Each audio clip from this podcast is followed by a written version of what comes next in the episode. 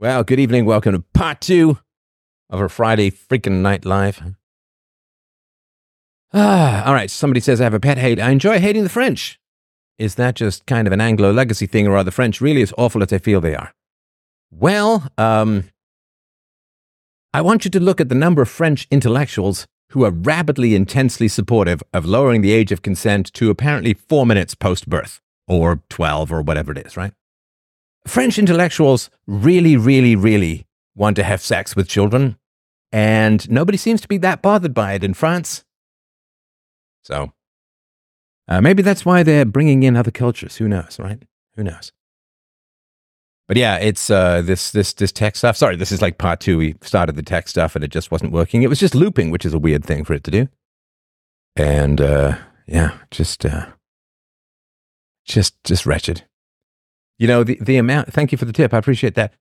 The amount of just like brain positivity, enthusiasm, happiness, joy, and energy that just gets cock blocked by shit tech is just beyond me. It's just beyond me. It's just just have your shit working. it's not complicated. I mean, it's wild. You know, I, I've seen streams on even alt platforms that got 100,000 watchers. We ain't, we ain't quite pushing that. It's very strange. Very strange. All right. So, all right. Get me in a better mood. It's your job. Your job to get me in a better mood. Give me a questions. Give me a con- comments. Give me distractions from the shite fest of modern tech where it's 50 50, wouldn't you say? Isn't it 50 50 that things work? All right, I lack understanding when it comes to, quote, anxiety. I keep hearing about teens and anxiety. Everyone bends backwards to accommodate instead of getting the teens to adapt. What does that mean, Anne? I don't know what that means. Je ne, je ne, je ne pas comprendre. Uh, I, I lack understanding when it comes to anxiety. I keep hearing about teens and anxiety. Everyone bends backwards to accommodate instead of getting the teens to adapt. Oh, so everyone's adapting the teens? Everyone's adapting to the teens?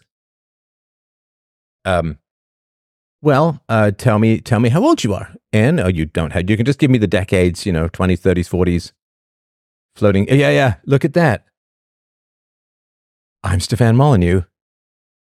I'm James O'Keefe. It's a miracle. Uh, so yes, okay, so, but but tell me, tell me your age range. Coddling. Oh, yes. Oh, yes. The next generation, generation is totally coddled. Absolutely. Yeah. Next generation, they're just so coddled. They're just, they're just, they, they have it so easy. The next generation has it so easy. You're in your 30s. All right. So, uh, and when you were a, a kid in school, were they telling you that the world was about to consume itself in a fiery death within five to 10 years? Were they, were they filling your spine full of virulent, soul eating nihilism? Were they calling you a racist for existing? Were they calling you a sexist for breathing? Were they absolutely undoing? Were they, were they drugging half your companions and threatening half the others? Just out of curiosity, when you were a kid, were you allowed to feel pride, happiness, joy, and optimism in the future? Or was there a giant Stuka based whistling sound as the end of the world came nigh to you in just about all ways and circumstances. You know, just out of curiosity. Thank you, Beatherly. I appreciate that. Thank you for the tippy tip. Thank you for the tip. But it's bizarre. Oh, I'm from Newfoundland. I'm a cross between Trailer Park Boys and the Wildlings from Game of Thrones. All right. So if you're from Newfoundland, eh? Aaron, Aaron. Do you have any herring? No, I don't have any herring. Aaron, Aaron. So you're from Newfoundland, which is kind of you know, bass and and earthy and um, Irish and all of that kind of stuff. And oh, Mike is a little hot. It seem to be. My levels, my levels are fine. It's your end. It's your hand.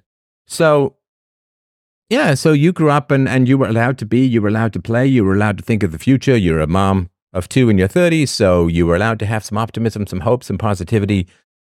Uh, children these days are crushed before they even learn how to read and write. We are a slow motion Aztec society, except instead of actually ripping their hearts out with stone knives, we slowly pry their hearts out with the fiery ice cream scoop of propaganda.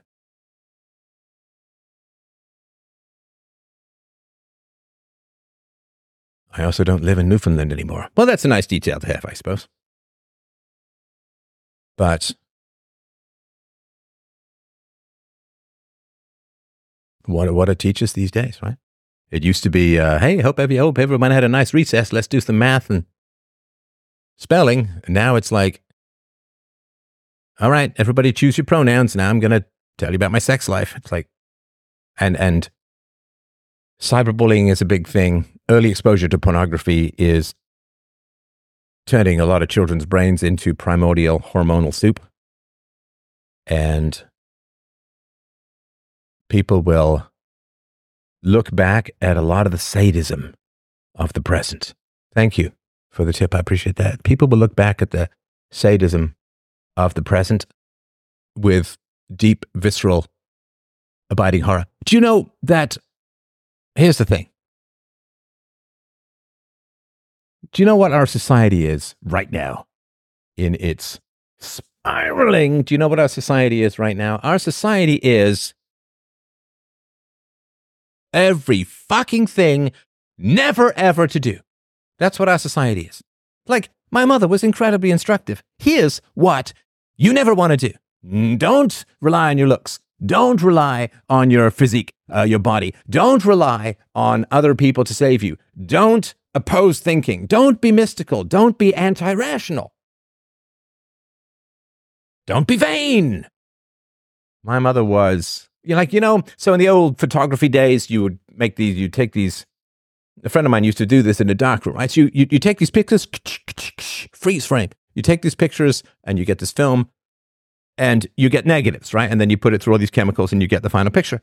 Well, my friend became, of course, because he was an amateur developed in a darkroom photographer, he became an expert at figuring out which pictures were good or bad based on the negatives, right? On the opposite of the picture? On the opposite of the picture. So he could look at the picture and see how it was going to look based upon the opposite. So we are seeing, you, know, you, we see utopia every day around us in the world. We see perfection. We see peace. We see peaceful parenting. We see respect for children. We see beautiful relations. We see voluntarism every day. In the opposite of what's out there. In the same way, my friend could see the final picture in the opposite of the picture.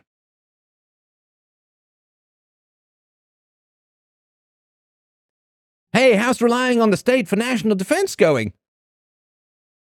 Hey, how's the state? How's relying on the state for justice going? How's relying on the state for the benevolent and helpful education of your children going? All the stuff I talked about in everyday anarchy and practical anarchy, I was like, nope, not going to be provided. It's not going to be provided by the state. What did I always say? Any program based on coercion achieves the opposite of its stated goals. Education becomes brain and soul destroying propaganda. Healthcare becomes sickness. National defense becomes invitation.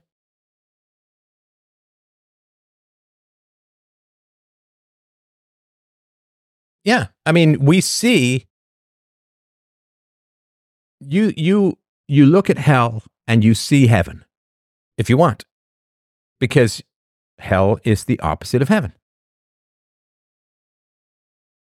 Those were good books. You're right, Jared, they were. They still are. I enjoyed the audiobooks of Human Ownership, uh, the Handbook of Human Ownership and Practical Anarchy. Right, you know that meme, that meme about uh, uh, I have a cut, I need some stitches in America. Well, that'll be sixty-seven thousand dollars. In England, it's like you'll have to wait nine months, and in Canada, it's like, have you considered dying? yeah, I, I, I could not publicly speak of what's being done to children. I won't do it. I won't do it. I won't do it. It's a fundamental rule of mine that I can't care about other people more than they care about themselves. That just leads you to be open to being exploited and pillaged and ransacked. And it's appalling. It's appalling. Everything's so expensive. My wages haven't gone up. Well, did you want the government to take over healthcare? Well, then maybe. Um, people can't. They've been well trained to not reason out the cause and effect, right? They've been well reasoned out. Chris says, I used to print from negatives years ago. I enjoyed seeing the opposite. I found it a good brain exercise. The other, yeah, what, what's being done to children these days is beyond heartbreaking. It is absolutely sadistic. But the more society is built on lies, the more it hates children. You know why, right? You know why.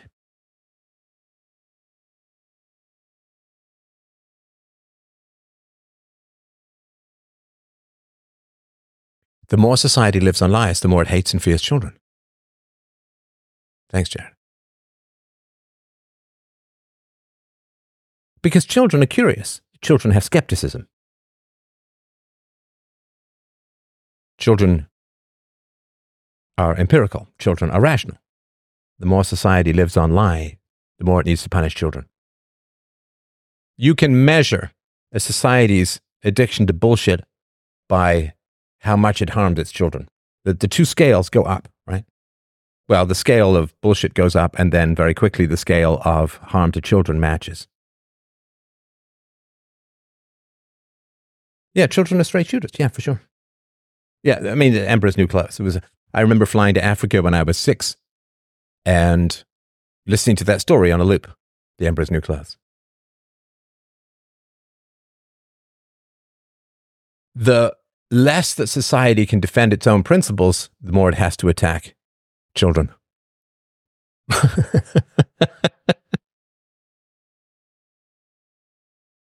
oh, I shouldn't. I shouldn't. Oh, should I? Should I? Should I pick a tiny fight? Should I pick it? No, it's not even really picking a tiny fight.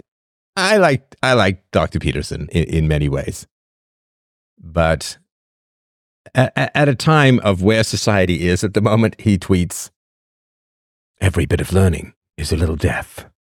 Every bit of new information challenges a previous conception, forcing it to dissolve into chaos before it can be reborn as something better. Sometimes such deaths virtually destroy us. Can people stop hitting their children? No. The tiny deaths of learning the capital of Antigua Every bit of learning is a little death. I learn how to floss my teeth, part of me dies. I learn a new equation, part of me dies. I learn the French word for crime. Part of me dies. I don't know. It's. I, I don't mean to make fun, but it's like, dude. Dude. Oh my gosh. $20 for rent, fight, and drag out. I don't know what that means, but I appreciate the tip.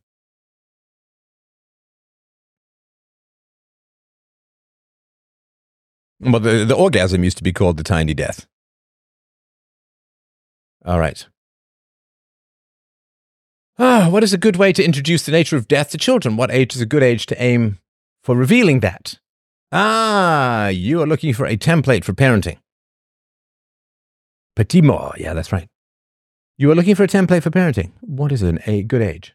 How on earth are you supposed to template? You, you, there aren't templates for parenting. There are principles, and you have individual children, right? What age? What age is a good aim? Sorry, what age is a good time to start teaching calculus? Well, I don't know. Depends on the kid. Depends on the kid's interest. It depends on the kid's preferences. Some kids rapidly want to get into calculus when they're eight.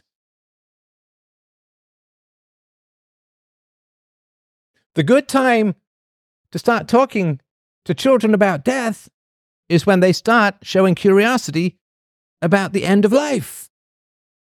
Right? Because because for me, you know, my daughter, I don't know, she was like, I don't know, four or five. And she said, you know, basically death. She basically had the idea that death is you go to sleep and then you wake up. And I was like, that's not exactly how it works. You know, that's not exactly how it works.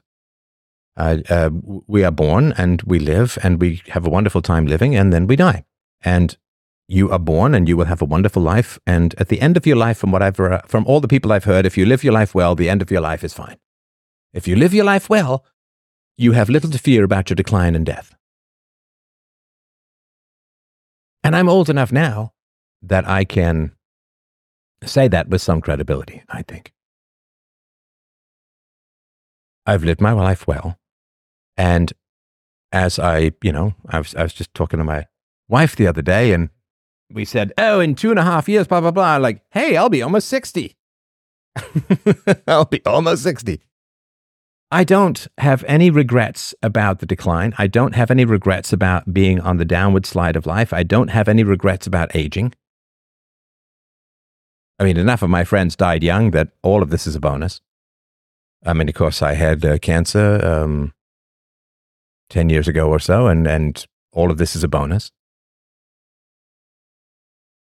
So I said, if you live your life well, death is kind of like going to sleep when you're tired. You don't fear going to sleep when you're tired. And I pulled a little bit off Socrates and I said, you know, the best night's, what's the best night's sleep when you don't dream and you don't wake up? Well, death is like the best night's sleep.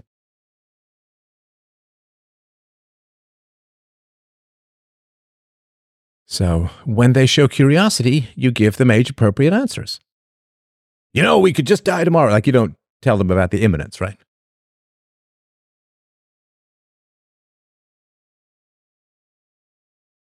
So, yeah, you, you, you're looking for, well, when the kid is four, start talking to them about five or six.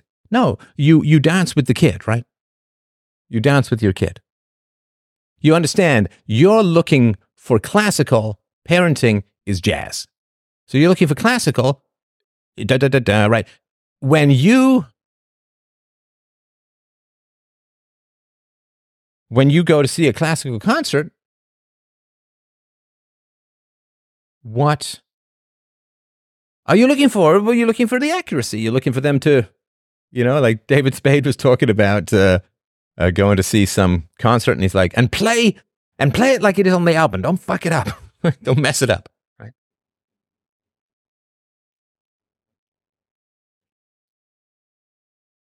So you're looking for a classical music with parenting, and parenting is jazz. With jazz, you have your rules and you have your improvisation, right?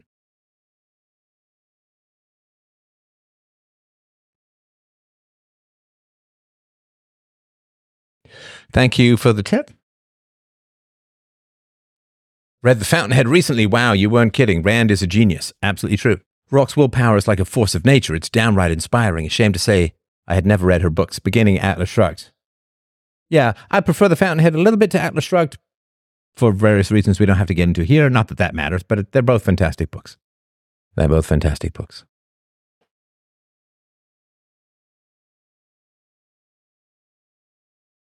Um, just joined. Sorry if this is off topic, but I've wondered about your thoughts on the lyrics to Supertramp's logical song and or Take the Long Way Home. I used to check out that album, Breakfast in America, from the library as a kid and listened to all the time. So you think you're a Romeo? Playing a part in the picture show. Take the long way home. All right, so let me just get the lyrics.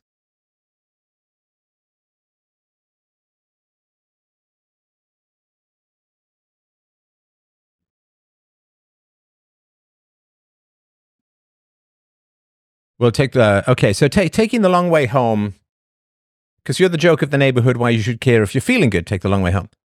There are times that you feel you're part of the scenery, all the greenery is coming down, and then your wife seems to think you're part of the furniture. Oh, it's peculiar. She used to be so nice. When lonely days turn to lonely nights, you take a tip, trip to the city lights and take the long way home. Now, the, the great lines in this is Supertramp is fantastic for lyrics. The lyricist is great. You never see what you want to see, forever playing to the gallery. You never see what you want to see, forever playing to the gallery. Artists who perform in public always have to wrestle with the false self. right? I mean, Freddie Mercury used to say this. He says, "So people think I'm like that guy on the stage." No, that's a character. I'm actually quite shy and all of that, right? So uh, take take the long way home is you you can't you can't have a stable identity. And and Asylum is fantastic for this. The Supertramp song Asylum about shallow words, meaningless conversations. Instead of talking about important things, you're talking about the weather.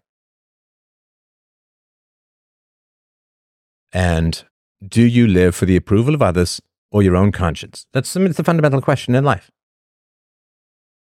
Do you live for the approval of others or your own conscience? Now, I've, listen, I've spent some time in my life trying to dodge my conscience. I'll be straight up with you. Conscience can be an annoying son of a gun, like a questing beast that trails you wherever you go, like that snail in that internet thing. Would you take $10 million if there was a snail that would pursue you forever? I have tried to escape my conscience. And I, I just, I had to, I don't know, a little over 20, about 25 years ago, I just kind of gave up. I'm like, fuck it. Okay. Okay, fine. You win. You win. I'll be a good guy. Fine. You didn't let me sleep for 16 months. Fine. Fine.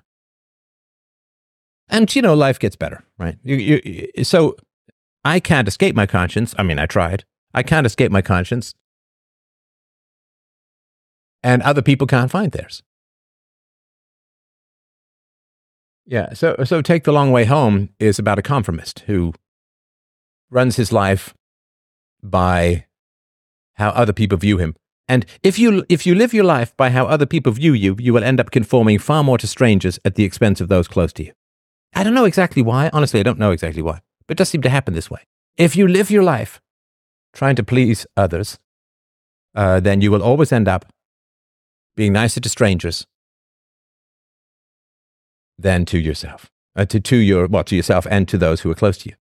Uh, the logical song, When I Was Young, seemed that life was so wonderful and magical. So uh, that, that song is about a guy who had to lose his imagination in school, and school is another great song. You're coming along. So it's about a guy who was uh, crushed through the Prussian school, which I talk about uh, in, in quite a extensive way in did I give you this? Yeah. Uh, in quite an extensive way, I talk about this in my podcast I'm going to give you this year, my, my podcast series on sadism. I talk about the Prussian school. And in the Prussian school, they crush your imagination. They have to turn you into a dull, ape like machine so that you'll be a compliant worker and a good soldier. So logic is killing the imagination, killing the creativity, killing the soul, turning you into a machine.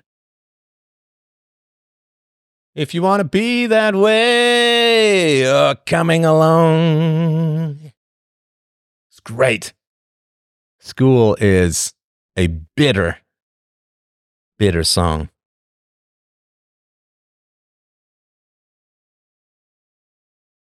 I can see you in the morning when you go to school. Don't forget your books. You know you've got to learn the golden rule. Teacher tells you stop your play and get on with your work. Be like Johnny Too Good. Don't you know he never shirks? He's coming along. Dum ba dum ba dum. And the screaming and all of that. It's just fantastic. Uh, it's always up to you. If you want to be that, want to see that, want to see it that way, you're coming along. Yeah, just just shredding you, destroying you, wrecking you. Oh, uh, like that scene in The Wall. Think I'll buy me a football team? Rubbish, right? You have a poem, rubbish. The scream in school always gets me. Yeah, yeah, yeah, for sure. Yeah. Uh, Su- Supertramp has a lot of lyrics about having the imagination crushed out of you. So, uh, uh, logical, digital, right? Logical song is about somebody whose imagination was crushed rather than harnessed, who views logic as a form of oppression.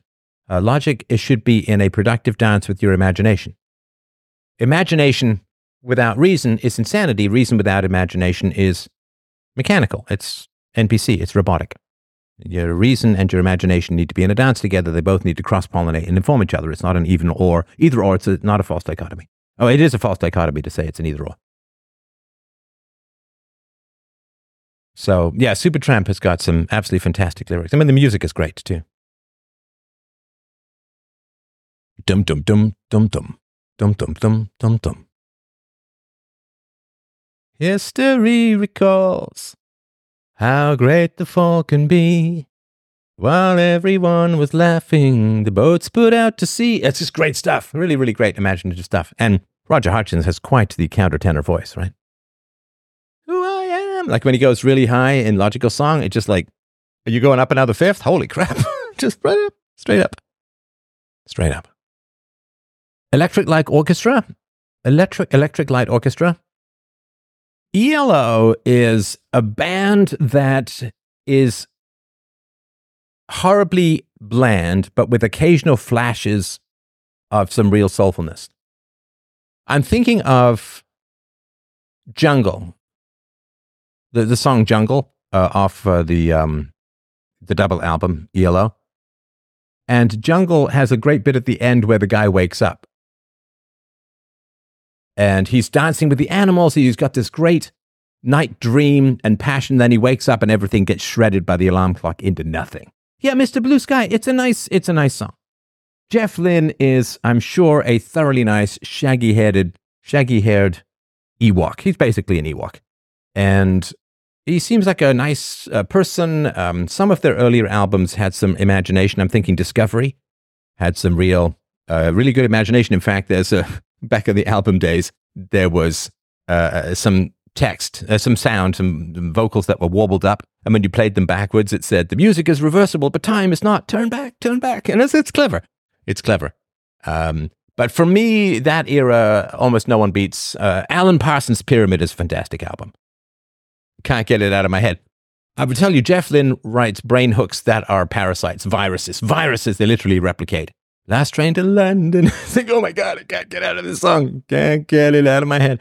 Um, and yeah, Mr. Blue Sky is nice. Horace Wimp, The Diary of Horace Wimp is a is a fun song.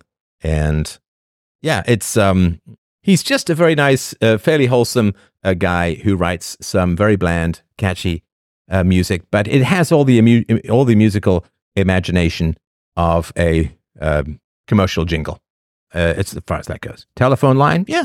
Also, I didn't like him particularly as a vocalist. He always sounded like he was singing down a telephone line no particular warmth or timbre or passion in his voice. I remember tuning in once to see hear them live, and it was like, yeah, it's about as bland as that, right? And again, you know, maybe he should have got a vocalist or something like. I like vocalists with a bit more passion and rawness,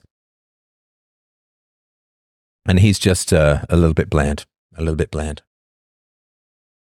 So uh, yeah, ELO's okay. It's fine. It's it's decent background music. It I look for music where I can put put on the headphones and lose myself in the depth and complexity of the music. That's what I love to do. Uh, I don't get to do it nearly as much since I became a dad, but to sit with a good quality set of headphones and just lose yourself in the depth and complexity of the music. ELO is not headphones music. Uh, it is, you know, it's fine in the background and all of that, but it's not headphone music. So, uh, my brother loved Wild West Hero. Bloody well, right? Uh, Bloody Well Right is okay. It's okay, in my opinion. It's fine. But what makes Bloody Well Right is the electric piano intro. Oh, I, electric piano boogie woogie stuff, like, uh, it, it, just gives me goosebumps. Uh, Freddie Mercury did it a little bit in the solo song he did, uh, Living on My Own. Yeah, but the piano, uh, the, the, um, uh, the Alan Parsons guy, Eric Woolfson, taught himself piano, and I think that the Supertramp guy taught himself piano as well, like Owen Benjamin style, just taught himself piano. It's incredible. Uh, Led Zeppelin is super complex? Yes. With the downside that Led Zeppelin will skyhook your soul and sell it to Satan. So there is that aspect of things. You know, yeah, super complex, interesting music. Robert Plant did have a shriek somewhat akin to tinnitus, but, but there is the minor problem that they do steal your soul and sell it to Satan. Not quite as fast as ACDC, but fairly fast. All right. Thank you for the tip, Chalks and Milgrau. I appreciate that. Let's get to your questions. Hey, Steph. I am looking for a partner, and I'm trying to work out what's wrong with my mind state. I have a part of my mind that doesn't believe a woman would want me as a partner or that I deserve one. It feels more like I have to bribe them. I stay in shape, I make money, and I focus on improving the virtues I have. I don't know how to understand this mentality. Any insight is much appreciated. Thanks. So, let me just make sure I understand this, my friend. A jocks. Everybody dance now. All right, so you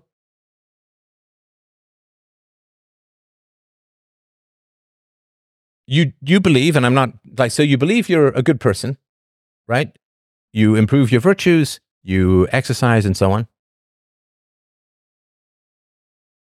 Uh, I'm I'm not particularly. I mean, I appreciate that. I'm not particularly interested in talking with outsiders at the moment. I mean, what's better than talking with you guys and doing my solo shows? Um, honestly, I'm not sure what what's the improvement. What's the upside to that? No disrespect to anyone else, but um, all right. So, uh, Chalks, you believe that you are uh, a, a decent person. You exercise. You make money. You improve your virtues. You're you're a decent guy, right?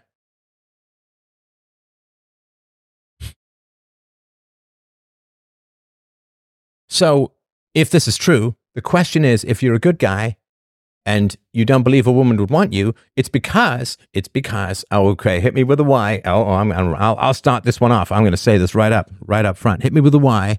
With. If you've ever been concerned that women prefer bad boys, that, that if you're a nice guy, you'll finish last and you'll end up with the woman crying on your shoulder because the motorcycle guy broke her heart. Have you ever, ever, ever vaguely had the suspicion that women like him mean and seedy and seamy? Yes, yes, yes, yes, yes. Yes, yes, yes, yes, yes. Uh, thank you, General Franco. Probably not the real person. I appreciate that. Nice to have you here. Yeah, do you ever have this feeling? Ever have this feeling? Okay, how hard did this hit you? One to 10, it's a vague suspicion. 10, you're absolutely certain that treating women well will turn you into an incel. Treat them well, become an incel. 1 to 10, let's just be straight up and frank with each other. 1 to 10, how strongly did the suspicion grip you that women like the bad boys? They like the bad boys.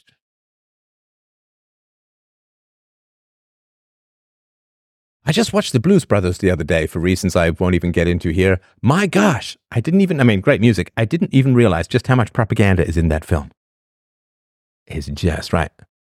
So you guys, uh, okay, you had it pretty hard, right? Yeah. Yeah. So you guys had it pretty hard. I understand. Now, let me ask you this. Let me ask you this.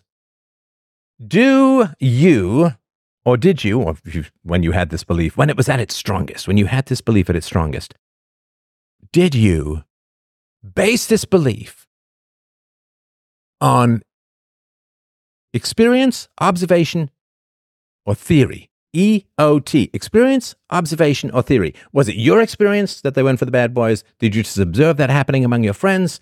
Or was there a theory where you were exposed to some, I don't know, bad boy birth control pill cycle theory? Was it experience, observation, or theory?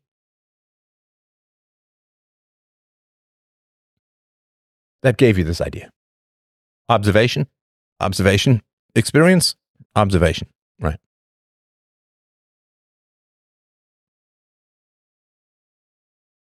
Uh, somebody says, that's why I have a rule of never having a girl as a quote friend that I'm attracted to. Oh no, no, you just you you um uh you, if you're attracted to a girl, you know, I can understand waiting a little bit, but you got to declare yourself. Life is short.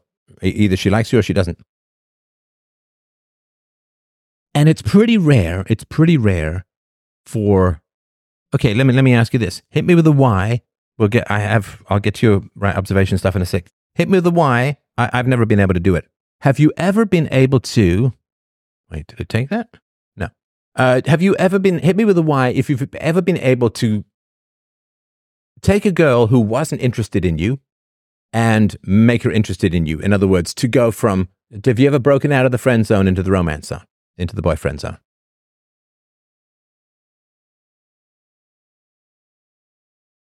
Uh, you know, the general theory that a woman decides if she likes you very quickly and it's fairly impossible to budge. Now, maybe you have. I'm like, just because I couldn't do it, obviously, I'm not exactly the measure of, of anything, let alone all things, but it doesn't really seem to happen. So, this is why hanging around in the friend zone, um, I don't know, maybe your hand gets some exercise, but your heart doesn't. So, you got to just declare yourself. And if she likes you, you've got a shot. If she doesn't, right? Yeah. Oh, so some people have. Some people have done it. I think that's great but it's it's really a one out of twenty of you, maybe five, ten, maybe five, seven percent. Right. So, why do you believe a woman wouldn't want you as a partner if you're a good guy? Because you have fallen prey to the propaganda that women like bad boys.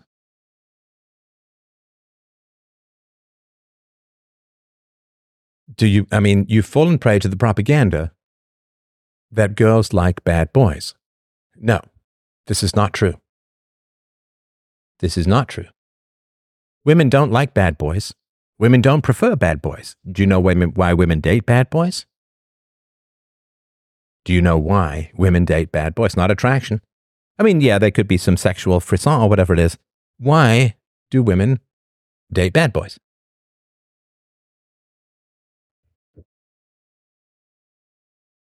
What are your thoughts? I mean, I assume you guys have thought about this a lot.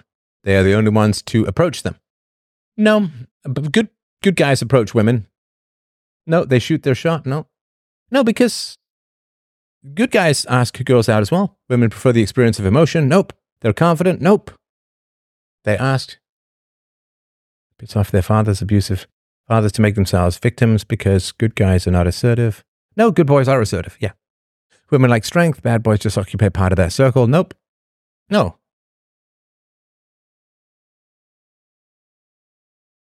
No. They don't think good boys will be able to protect and provide for them. Nope.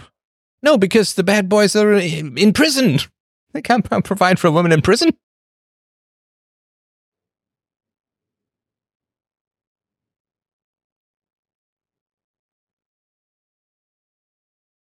Women date bad boys to punish themselves.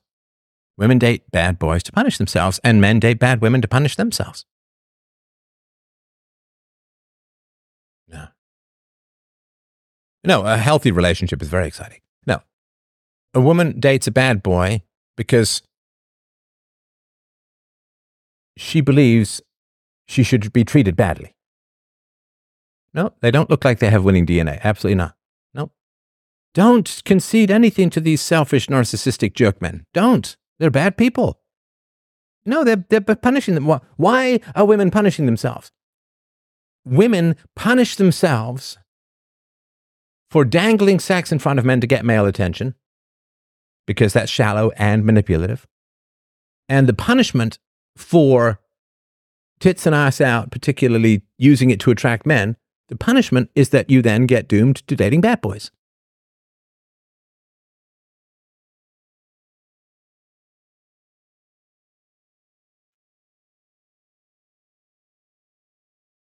women date bad boys as punishment for their own addiction to appearance. Justinian says these bad boys have desirable qualities, which means they can treat them poorly and women will accept it because the other option is getting a man that isn't six foot. No, no. Are you saying that there aren't tall guys who are nice? No. It was funny, says someone. Uh, I had this girl years ago. She told me she was seeing someone when I told her I can't accept her friendship because I wouldn't want to torture her like that, she then reached out to me two weeks later, interested in dating. Obviously, we didn't end up together. Yeah. What's the characteristics of a bad boy? Just losing my definition here. So, a bad boy is a selfish guy who uses a woman for sex. Now, why would a woman be one to used for sex and dumped and have her heart broken and cry and then go and do it all over again? Because she's punishing herself for using sex to attract men.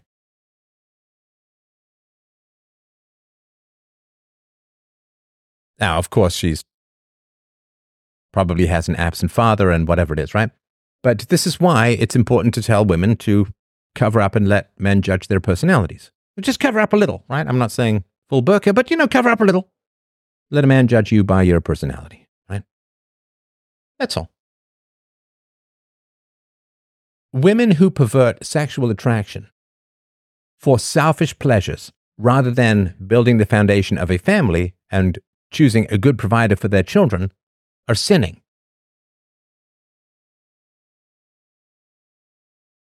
Yeah, height doesn't matter as much as we think it does. How do we know that height doesn't matter that much? Or having hair, right? How do we know for men that height doesn't matter that much?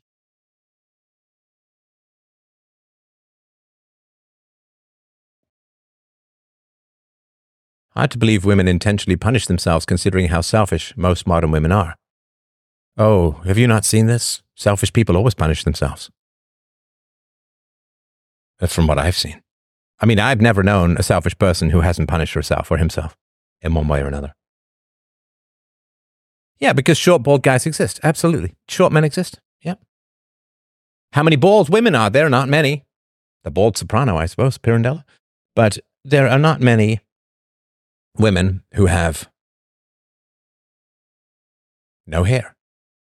There are not many women with beards. Yeah, because we haven't evolved all to be six foot plus. That's right. So, now, of course, there are some women. Oh my gosh. Men get angry at women for having shallow choices but the women who have shallow choices tend to be the most shallow women, and often they are very attractive. So you choose a woman because she's shallow, and then you complain that a woman chooses men on shallow. Jada uh, Smith, yeah, but no, she's got hair issues, right? She's got uh, she lost her hair for medical reasons.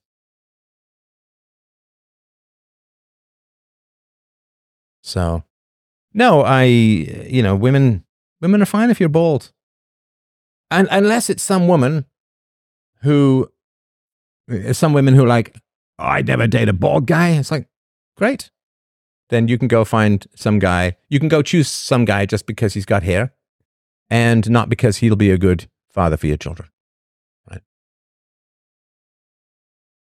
When you use something designed for others for your own selfish pleasure, you will punish yourself because you're taking selfish pleasure, right? So your um, sexual mechanisms, your pair bonding mechanisms, your oxytocin orgasm is there to uh, pair bond you with a great partner with whom to raise your children. That's what it's for. Now, if you hijack that and you say all of this sexual activity, all of this orgasm, all this oxytocin stuff, all of that is just there to serve me, my pleasures, my, pre- it's all for me. It isn't, right? Then you are hijacking that which is for the good of others and therefore of yourself in the long run, and you're just using it for selfish pleasure. Right? And then you will, if you do that, you're going to punish yourself. Well, women who are attractive have more options, so they seem to use looks as their filtering rule set. Some women, not all women,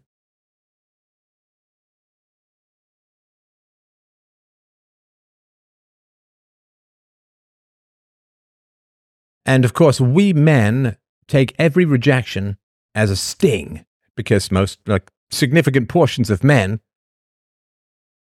didn't reproduce in the past. So every woman's rejection was a real sting. And see, okay, right. You want to know the modern I'll give you the modern world in a nutshell. Uh, somebody says, I have great hair at 53. It's not easy to find a woman. Hair isn't a magic bullet. Oh, you're looking for a woman at 53? That can be a challenge. It can be a challenge.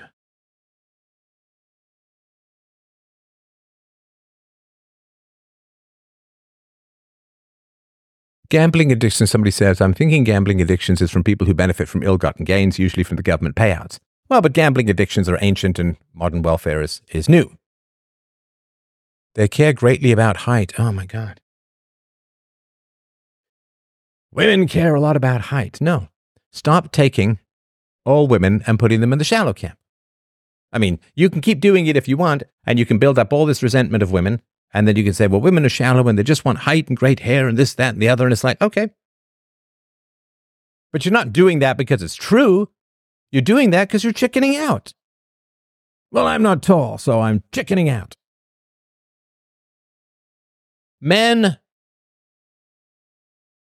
want to avoid asking women out and will make any excuse up to avoid rejection.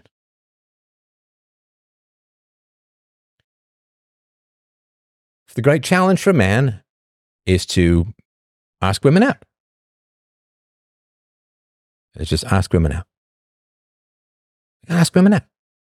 And you're going to get rejected. So then what happens is uh, men who don't know how to choose women will just ask a bunch of women out, get rejected, and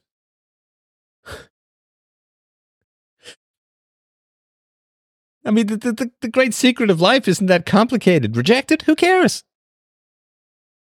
Rejected? Who cares?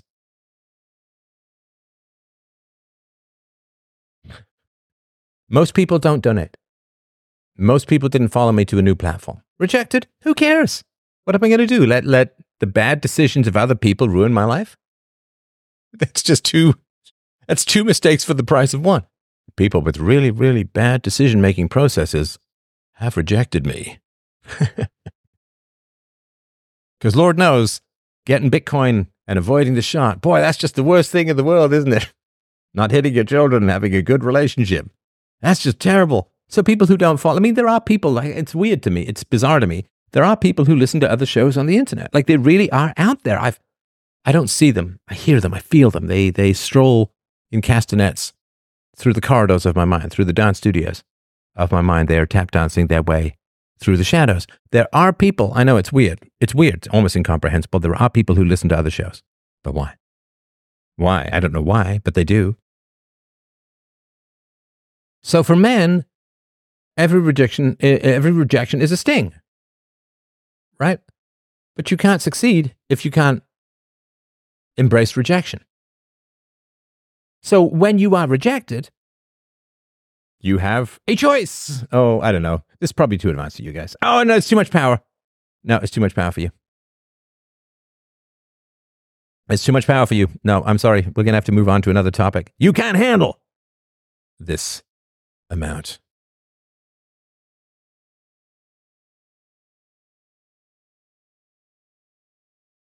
Is it too much? I don't know. I have concerns. What's a centimeter? Uh, it's a way that millipedes measure their foot size. You can't handle the power, Joe? All right. This is what you wanted. This is what you're going to get. You get rejected by Sally. You get rejected by Sally. Only three possibilities. Only three possibilities. Something's wrong with you. Something's wrong with Sally. Or you're both screwed. Something's wrong with both of you. I don't care about the third one in particular. We can come back to that. Sally says, you ask Sally out, and she says no. You have a choice. You can say, Oh no, Sally has rejected me. Sally's too good for me. She's judged me and found me wanting. I'm diminished. I'm whittled down. She's cut me to the quick. I'm bleeding out here. Medic! Right? Oh my God. What a nightmare perspective.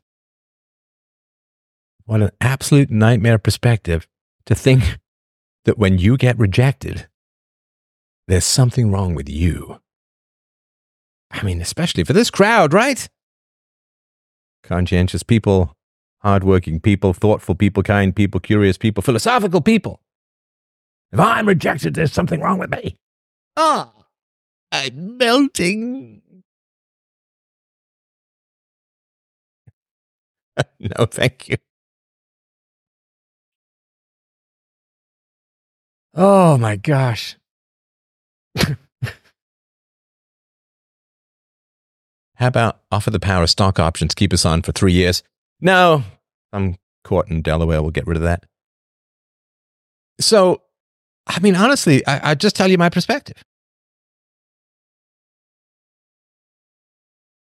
I'll tell you my perspective.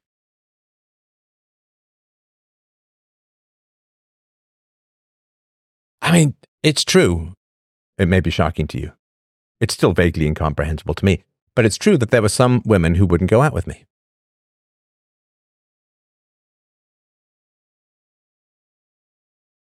And I was like, oh my gosh, what's wrong with you? I'm not saying I never stung or anything. Like I'm not immune, right? But basically, I just had to kind of shake my head and say, okay, well, a decent looking guy and relatively fit, and I've got a good job, and I'm intelligent, and I'm funny, and right? What? Do you believe women prefer more masculine men? Oh my God. Stop it! Stop it! Women want this, women want that, women prefer tall, women prefer. No! No. Because the moment you say this is what women want, you will inevitably try to mutate yourself into some bizarre kanji shape to please women. Oh, God, please don't which like some Japanese game show, which which shape do I need to twist myself into to get through the next obstacle? Don't. Drives me crazy. Be yourself and see who wants that.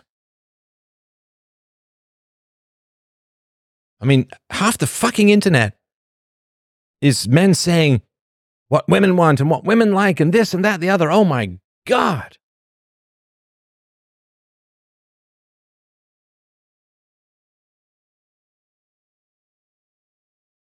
I mean, my business plan has been to piss the world off until it's just about to kill me, then back off five seconds. So, do you think I have a business plan called pleasing people? Well, people really want this topic or they really want that topic or my business plan is to escape the mob for five minutes at a time and count myself lucky and happy. oh my gosh. Oh my gosh. We can agree there. I do nothing to please women other than my wife. Well, you don't have any daughters? I guess that would be a kid, right? You also have to know how to present your qualities to women. No! Be yourself and see who likes it. Like, I mean, I was reading a little bit of my novel the other day, Just Poor. Such a great book. It's such a great book. Now, people didn't publish it.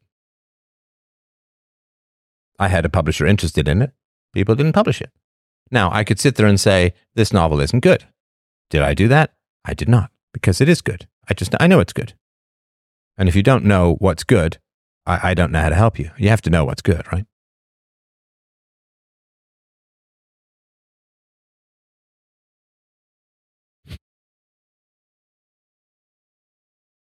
Don't be a well oiled, manipulative squid jerk. The moment you say, well, this is what women are really looking for, this is what really turns women on, women want this, you'll just mutate yourself or put yourself down.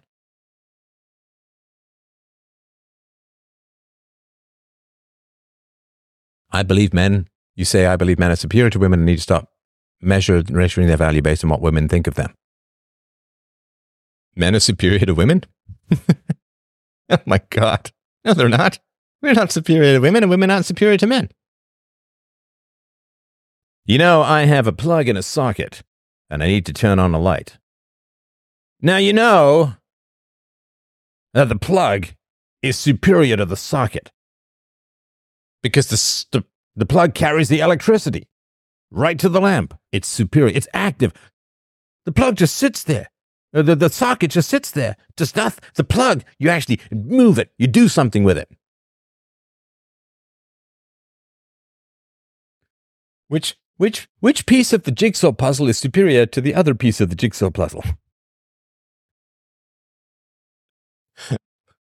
women are as men have chosen them to be, and men are as women have chosen them to be. And if you insult women, or put women down, or think women are inferior, then you're saying that it's completely incomprehensible as to how we've become the smartest species in the known universe.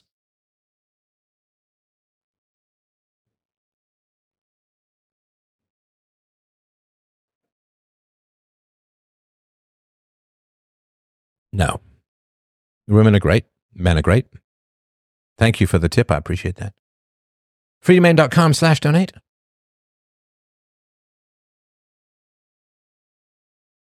I mean, we're, we're two sides of the same coin. Oh, the front wheels in my car are infinitely better than the back wheels because the front wheels are always ahead of the back wheels. It's like, okay, you try driving without the back wheels and you're just dragging your ass like a drugged out Nicki Minaj. I didn't think of uh, Jones, no, in Just Poor. No, and it's Gerald Jones.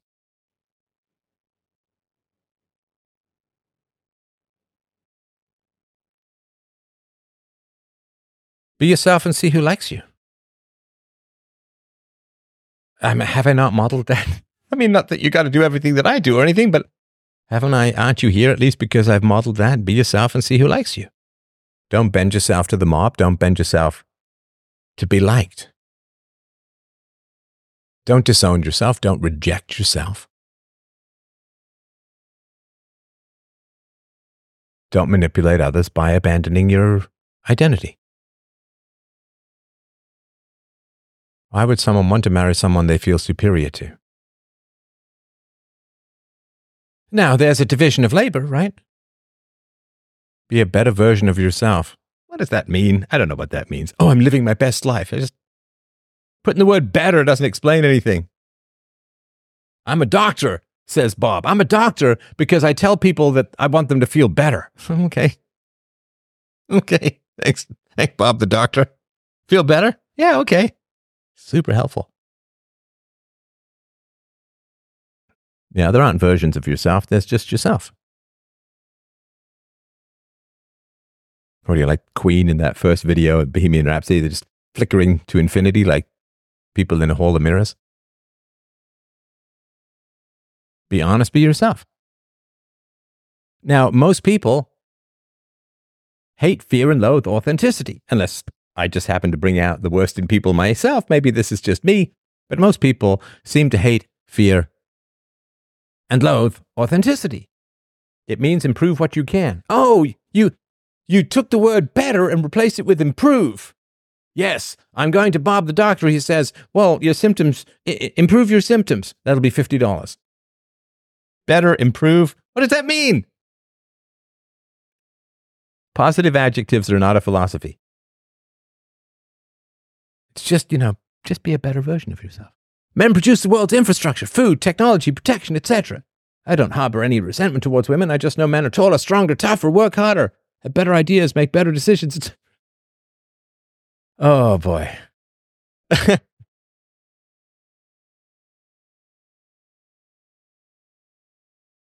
oh boy.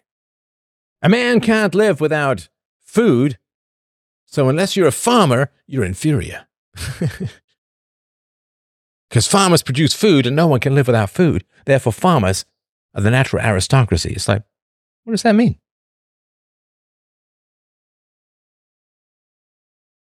Women create, nurture, and raise life.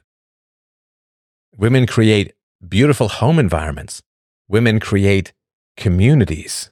Women care for the aged. Women are the soft cartilage in the endless bone on bone shocks of life. Get out of the basement, work out, improve social skills. Hey, you said improve again. Yeah, exercise is good, I guess. Improve, improve social skills. Just be better.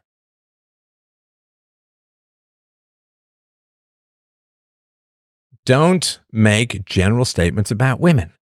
If you make general statements about women, you won't be able to pick someone out from a crowd. Elevate. Yes, that's right, James. We should take the word and elevate yourself. be yourself and see who likes you. Am I wrong? Be yourself and see who likes you. And see who you like. I think feminine women are wonderful, and I think smart men who create are awesome. Why does a woman have to be feminine to be wonderful? We were just talking about Ayn Rand. Ayn Rand was not a feminine woman. Was she wonderful? Yes, she was. Women are wonderful to the degree that they are virtuous. And men are wonderful to the degree that they are virtuous. But thinking that a man is smart because like is better because he's physically stronger? Well, why aren't you watching a philosophy show by the champion powerlifter of the world? because he's better. My God. Oh, I am a genius because I say that renting a house is better than owning a house because you don't have to tie up the down payment and you don't have to enter into a multi decade contract. I'm a genius because I'm taking the strengths of one option and comparing it to the weaknesses of another and thinking I'm adding anything other than slow, treacly retardation to the mental cogs of the planet.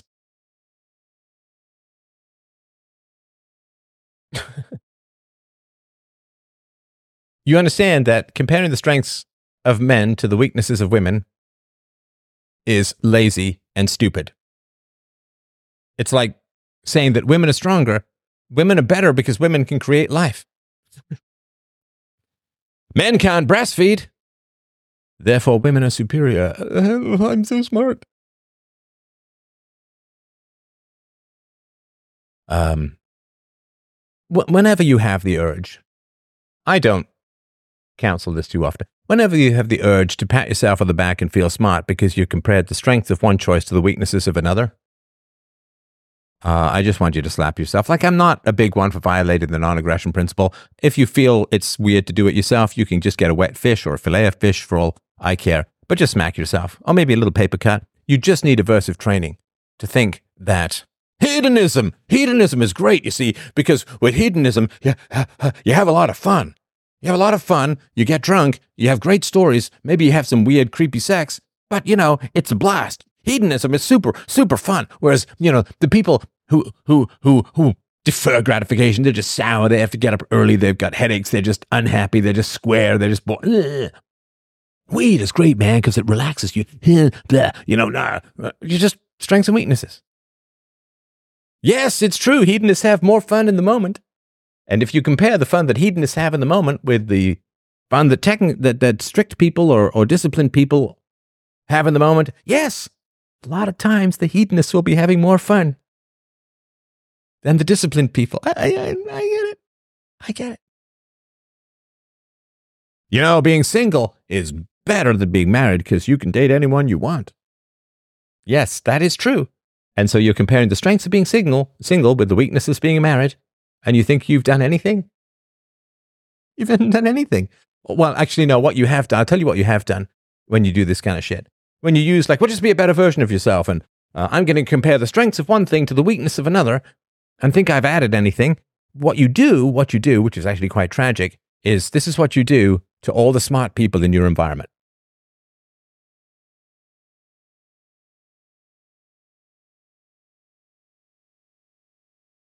Except I come back and they don't. You are an intelligence repeller if you compare the strength of one choice with the weaknesses of another, and that's it.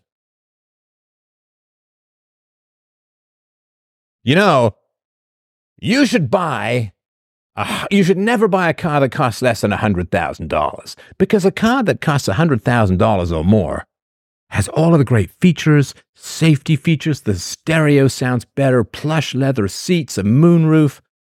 it's fantastic. I mean, it's just higher quality. Oh, I'm so smart. Yes. Good for you. An expensive car often has better features. There is a minor downside in that it's a very expensive car and you have less money for anything else. Yes, all other things being equal, a better car is a better car, but nothing is ever equal. nothing is ever equal. Compare the accomplishments of men to women. Really? So, if creation is good, then creating those who create is even better. Therefore, women are superior to men. Oh, boy. I just, uh,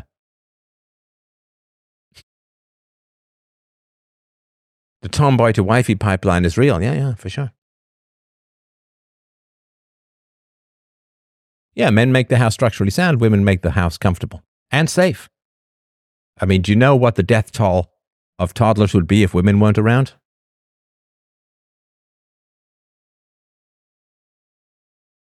This single female is creating a beautiful home. It's a Friday listening to Stef, and I'm painting my bathroom solo.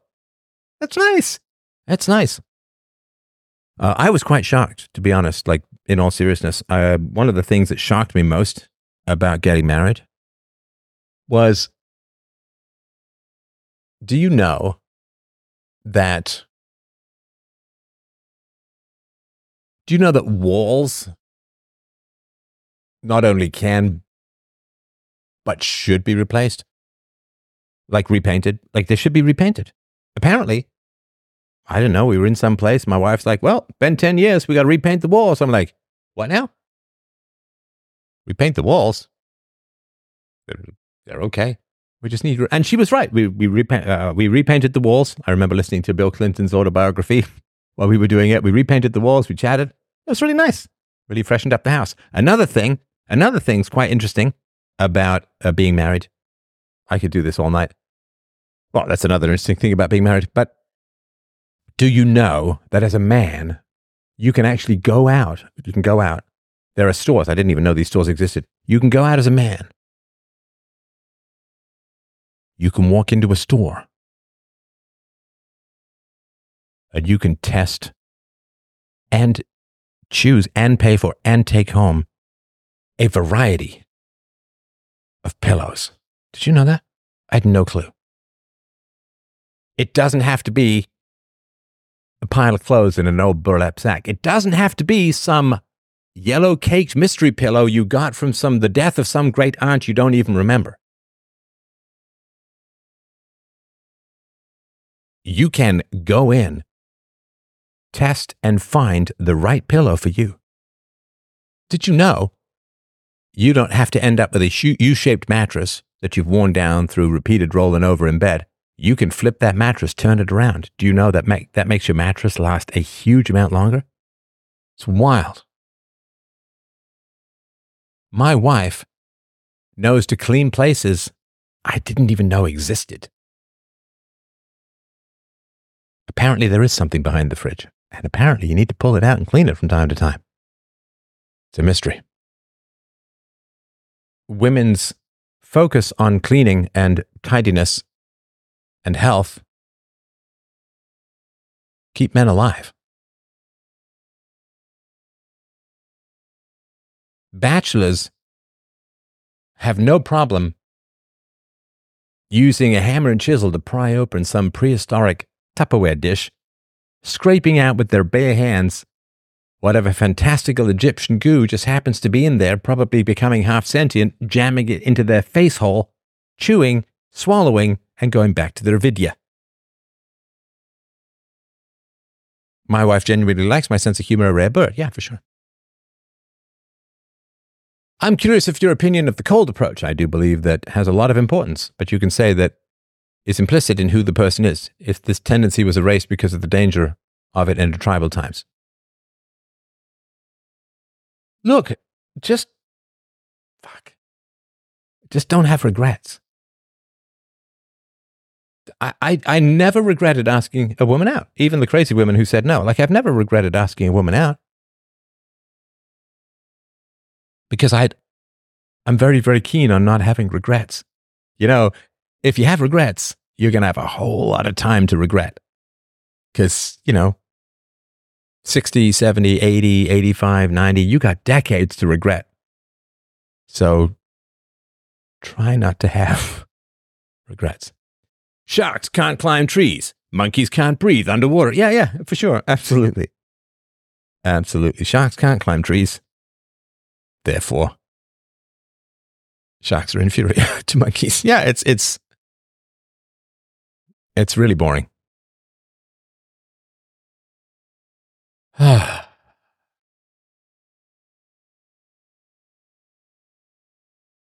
if men could reproduce on their own, we would most likely be living on other planets by now. If women could reproduce on their own, we would be extinct. So, in order to justify your frankly rather pathetic feeling of superiority to women, you have to create scenarios wherein there's no such thing as biology and sexes don't exist. Okay.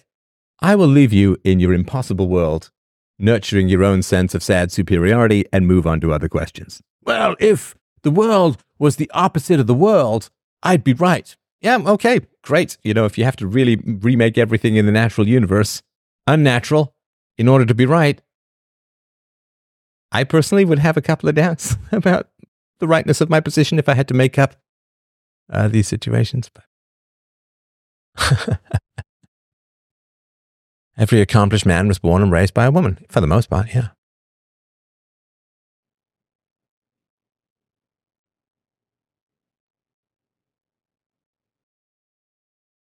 Women have bigger breasts, so they are superior. You've never been to Florida? I once went to a, um, a friend of mine's. Um, a friend of mine's kid was in a dance competition, and I went to show my support. And um, it, this happened to be in Florida. I happened to be in Florida and whatever, right? Some time ago. And uh, I just remember afterwards, one of the things I said was, you know, it's it's actually just it's completely bizarre being in Florida and around slender people freaking me out. Oh, dear. Eventually, men will lose this fear to acknowledge reality without pretending it makes us sexist or that we hate women because we acknowledge men make a greater contribution to society than, than women, the men who wouldn't be there without women. Yeah, absolutely. Yeah, for sure. For sure. Uh, I think men and women need each other. Of course we do. There are great men and great women in many ways. We have the same virtues, but we often have different responsibilities and states in life, so our virtuous actions are different. Yeah. You don't know life until you've been through the pillow department. Yeah. She can spot a crumb on my placemat at 100 yards. Oh yeah, if, if there's a if there's a cup going down without a coaster, my wife will actually materialize. It's weird. Like she actually will spawn in, put the coaster, and then despawn. It's wild. Gonna flip my mattress tonight. Hey, I do want to hear about your sex life. All right. Behind the fridge, the only time us dudes went back there is when we dropped the router. It wasn't a fun time. Yeah, I mean, my wife has taught me some skincare. So now I actually don't have to claw at my face with my toenails. It's really nice, actually, particularly in family photos. It's really nice.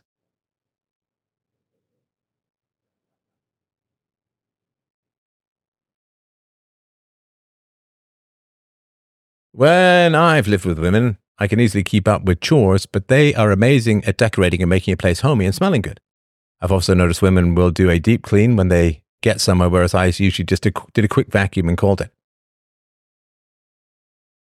I mean, I live in heaven. Like, I mean, my wife makes the environment fantastic. Like, whereas I, I was dragging like the conscience of a guilty man, one half broken down futon from when I was in university and sleeping half on that and half on the floor, like some hobo uh, in in a tropical climate.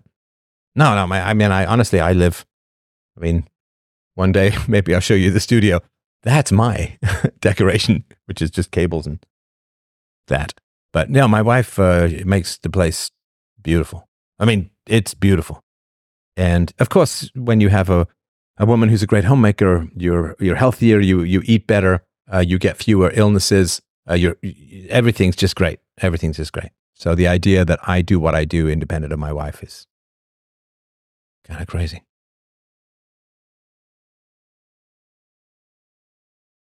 Uh, ha, ha. Yeah, marriage is, uh, is fascinating. It really is. I mean, it's, it's really great. Uh, vive la différence, right? I mean, I remember just realizing, yeah, we don't have to be the same. Should women have the right to vote? Should they fight in the front lines of war? They are equal. So, but logic, they should. Oh, so equal to you means equal in everything. Equal to you means it's equality of outcome rather than equality of characteristics, right?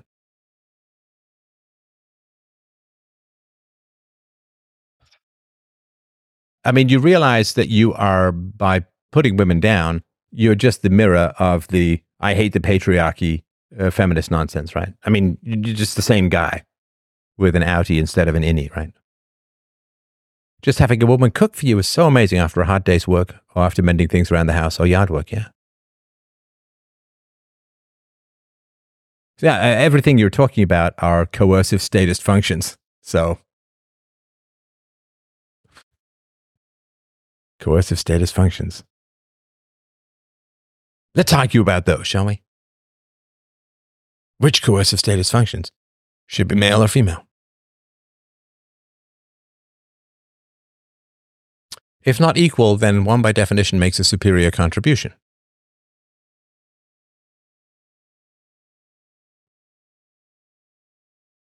Oh boy. That's, I mean, honestly, I got to tell you, this is really, is really pathetic. I mean, it's really sad. It's really sad. That's really sad. If not equal.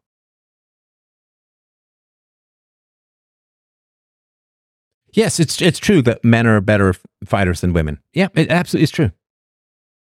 It's absolutely true that men are better fighters than women. Generally, we fight over women, but that's a different matter. Yes, well done men are better fighters than women. Yeah, I'll give you that. I guess that makes men superior in all ways. You know, um, when a when when a tennis player fights, uh, when a tennis player tries to play tennis with a wrestler, and a wrestler puts him in a half Nelson, the wrestler is a better tennis player because he beat the tennis player in wrestling.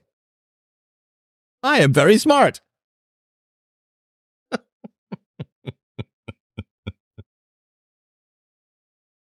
Oh my gosh. That's very sad. I mean, honestly, it is, it is really, really sad. In all forms of laborious endeavor, men are superior. Really? You know, they call it labor, right? When a woman is giving birth, they call it labor. If you don't have a great mom for your children, you just haven't seen the strength of women manifest in that way. Right? My wife is stronger than me in many ways. She is. And, and maybe you just don't see that until you have a great mom for your kids. Um, I mean, what she doesn't do for our daughter is incredible. And, and all of it's necessary, all of it's important. Men, uh, women keep the conveyor belt of appointments and healthcare and uh, dentistry and all of this kind of stuff and blood uh, checkups and all of that. Women keep all that conveyor, conveyor belt going. My wife is amazing and openly accepts that I am superior to her and she worships me. Do you have children? Do you have children? This is glorious. If the poster didn't want help seeing the errors of his thoughts, he wouldn't have kept posting here. She is actually the best woman I have ever met and superior to any other woman I have ever met. Okay. Okay. I mean, this is just vanity posturing. I'm not perfect, but I'm perfect for you. Do you have children? Who's better at dealing with babies and toddlers, men or women? Who's better at dealing, at handling and getting out with and keeping healthy and safe? Who's better at dealing with babies and toddlers, men or women?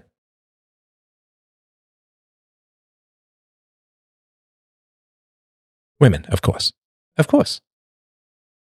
It's great. It's wonderful.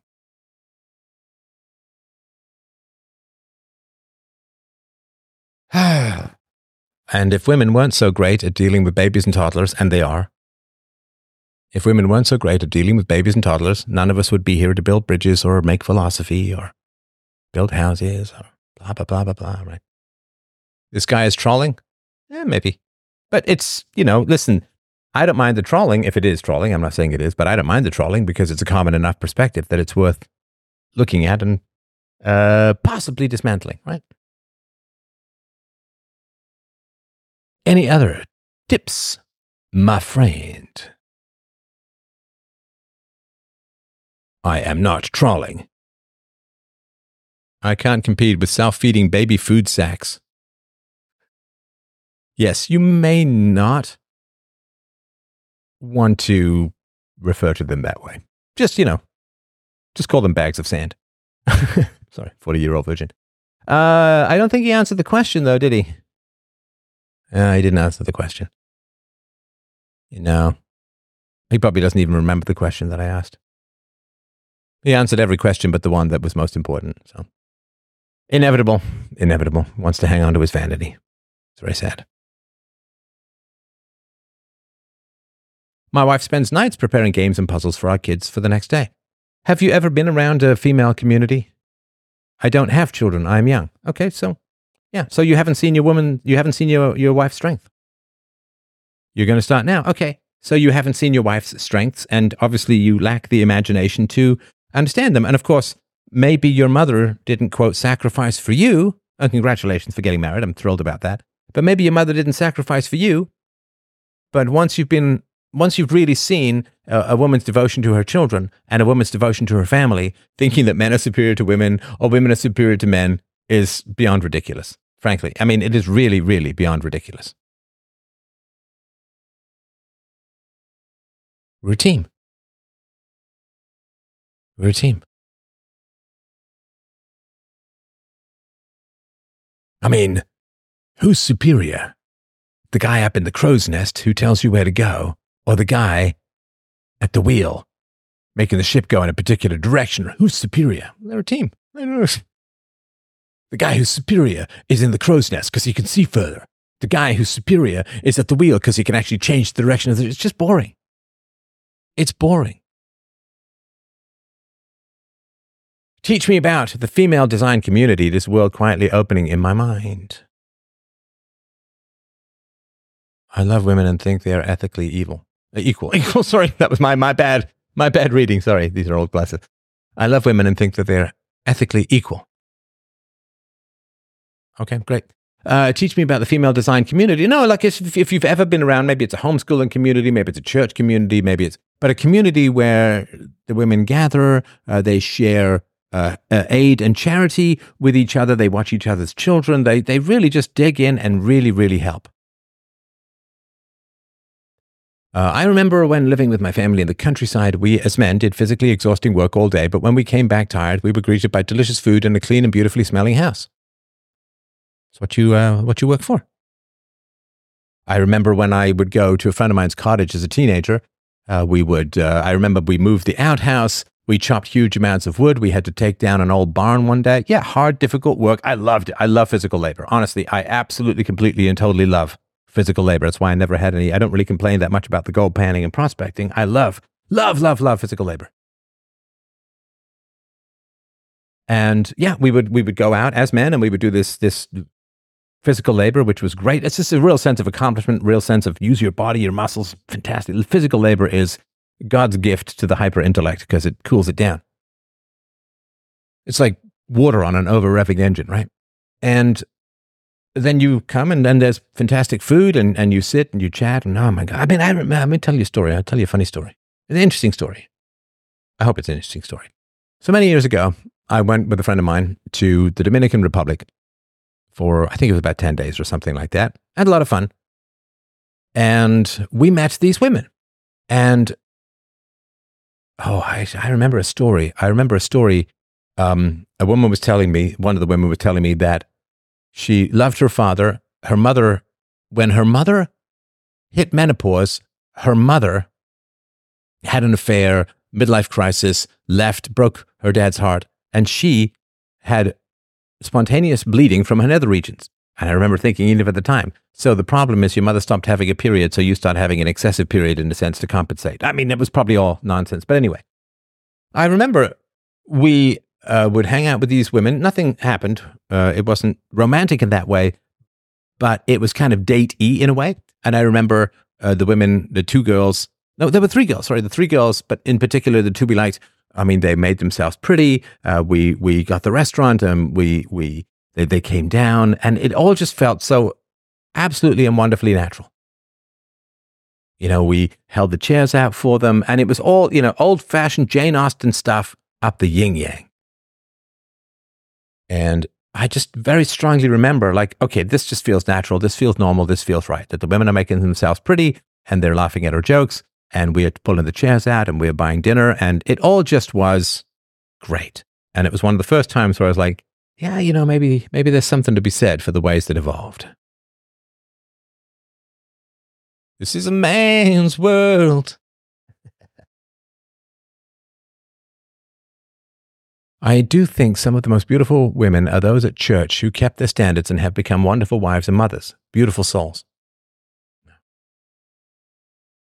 Men have to die in war on fishing ships working dangerous jobs, so they should have greater authority. Yes.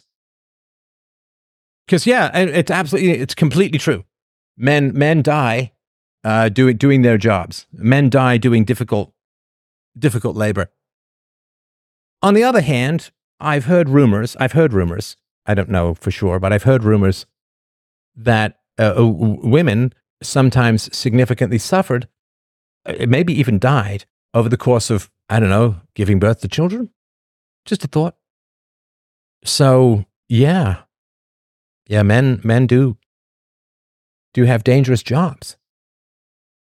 Um, pushing a grapefruit out of your vagina apparently is totally simple and easy because apparently you've never been constipated. So, I don't know. This is all just boring.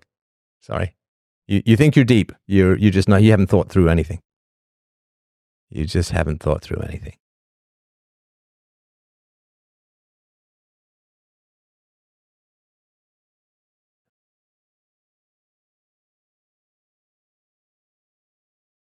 And who's better at taking care of elderly relatives? Who's better at taking care of grandma and granddad? When they get old, when they get fragile, when they get forgetful, who's better at taking care of sick people, men or women? Hmm. Very, very complicated.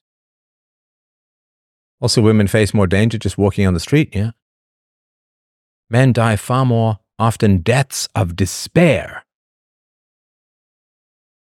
Yes, and part of that is men isolating themselves and refusing to ask for help. And that's a man's choice. So, yeah. So, what you're doing is you're saying that, well, men die far more deaths of despair, but women get depressed more. The majority of men in the red pill spaces think just like this guy. Well, and I think that's worth pushing back. I mean, geez, man you know, you're trying to have kids, you're going to have a daughter. Likely, I mean, you have a couple of kids, you're going to have a daughter. It's a woman's choice to have children. It's a man's choice to. It's a man's choice to work a dangerous job. Who gives a shit? Like it's so boring. Do you not? Do you not think through anything? This is so embarrassing to watch. This is really. You're like an NPC. Blah blah blah. Women bad. Men noble. Women lazy. Men hardworking. Blah blah. It's a woman's choice to have children. Yes, absolutely. Totally. The woman's choice to have children. Yeah, you know, throughout history, women never got married off. Never. There were never arranged marriages for children where rape was not a concept that existed within marriage. So, yeah, women totally chose. The fact that they were married off by their elders at the age of 10 and then could never say no to sexual actions from their husband. Yeah, women just totally chose to have. Oh my God. Do you know nothing? God, this is embarrassing to see. I'm sorry. Like you're just embarrassing. You just need you need to think through some counter examples. That's all. You just need to think through some counter examples rather than spitting out these bitter NPC memes from the Black Pillars. I mean, this is just it's not good. This is a philosophy show. This isn't a repeat stupid shit you read somewhere show. That show's tomorrow. oh my gosh. Oh, what can I say? What can I say? Uh, they couldn't say no to sexual advances because men are physically superior. So for you, you for you, physically superior equals rape. That's that's where you have no trouble. You, you have no trouble with this mindset that the superiority of men rests on rape. That's what you're saying. Oh my God, what is wrong with you? You have some major wiring that is not working in your head, my friend. Men are superior because they can force women to have sex. What? I, you know, dude, uh, if this wiring doesn't trouble you, you're a little fucking frightening. You're a little frightening. All right, so let's see here.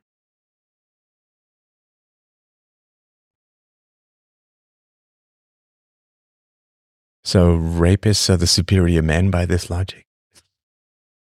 No, it equals physical qualities, height, strength, speed, endurance. Oh, yes, really? You don't think I know that men are taller and faster and have more endurance? Oh, no, you just, this is sad. I mean, sorry, you're, you're gone. Yeah, this is, that's really sad. You're just mentally gone. Sorry, dude. Like, you're just mentally gone. And I can't believe your wife listens to this stuff and I don't believe she's superior at all. I think she's probably just frightened. Why are we pretending to not understand this? No, you said that w- women couldn't say no to sexual advances because men are physically superior, which means you're equating super- the superiority of men to rape. Men are superior because men rape according to you. And now you're just changing the subject and pretending like I don't understand that women are taller. Not an argument. oh my gosh, this is terrible. This is terrible. It is an argument. If you think that superiority equals rape, your morals are fucked up beyond recognition, like you are a genuinely scary person. If you think that superiority equals rape, oh my God. Oh my God. Yeah, that's, that's not good. Now, you may be troubled by this, but that's your statement. Hope all is well, and the young one is doing well. She is doing very well. She is uh, out with friends. All right. It means men can physically coerce women in history because they are physically superior. Right. Superiority. It has nothing to do with rape. No, now you're just lying. Like now you're just a liar, right? Because you were talking about, uh, I said that uh, you said women had the choice to have children. I pointed out that they didn't because they were married off and couldn't say no to the men. And you say, well, that makes men superior. That's because men are superior. And now, so you, you're saying that rape equals superiority. Uh, if you don't like the logic of your own statements, maybe you could amend them. But anyway, I, I need you to stop typing because this is just ridiculous and terrible. Uh, this is just absolutely ridiculous and terrible. And uh, I, I can't. Uh, yeah, you, you, br- you, you brought up the superiority in the context of rape, so I can't, uh, can't do anything. If you could stop typing, I would really, really appreciate that. This is actually just becoming kind of gross and unsettling. All right. Uh, any other comments, questions, issues, challenges? I read something. Oh my gosh, did I read something quite uh, surprising? I, if you know this, if you know this, maybe you do, maybe you don't. But what do you? What is the average? Um, I love this. The invention of glue. One guy talking to another. I bet if if we melt a horse, we could use it to stick stuff to other stuff. And the other guy's like, dude, is everything okay at home? Hey, it's like this guy. Uh, let me uh, ask you this. This was wild to me. This was wild to me. The amount of debt that is. Um, 36% of Americans say they have amassed more credit card debt than emergency savings an all time high. Uh, this was really, really something. Oh, yeah. South Africa. Remember, I did the fall of South Africa many years ago. South Africa has a population of 60 million. South Africa has 28 million or more people on welfare grants. In Sou- uh, South Africa, only has 7.1 million taxpayers. What? Appalling. Half of U.S. tenants can't afford to pay their rent. This is from uh, CNN Business. Excellent. I'm sure we're going to be a soft landing anytime. Oh yeah, this is what I wanted to to get you to. All right, this is what I wanted to get you to. And uh, maybe you know this, uh, maybe you don't, but it's very interesting to me. Uh, I have this may be a Protestant work ethic or something like this. I have a deep and visceral horror of debt. I have a deep and visceral horror of debt. And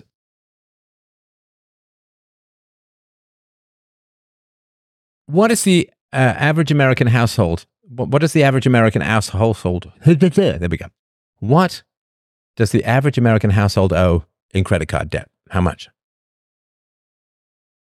Do you think people are loading up on debt because they think the system is going to collapse? No, they're loading up on debt because they don't want to admit that they've been wrong. Right? They don't want to admit that they've been wrong about their politics and who they voted for and who they listened to and who they didn't listen to, right? What do you got? The average American household is owes how much in credit card debt? It's $10,000. It's $10,000 in credit card debt. Now, that's a lot because $10,000 at what is it? Some credit cards are like 23, 24% interest. All right. How much does the American household owe in student loan debt? 100K.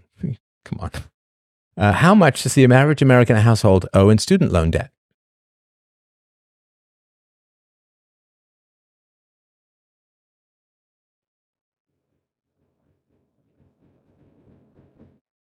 How much? How much? I must know. How much does the average American household owe in student loan debt? I love how people then talk about their own debt. No, no, this is about other people. Hello. Come out of the old narcissistic mode. This is about other people. All right. The average American household owes $58,957 in student loan. So, yeah, uh, almost 60K just a shade shy of a K shy of 60K.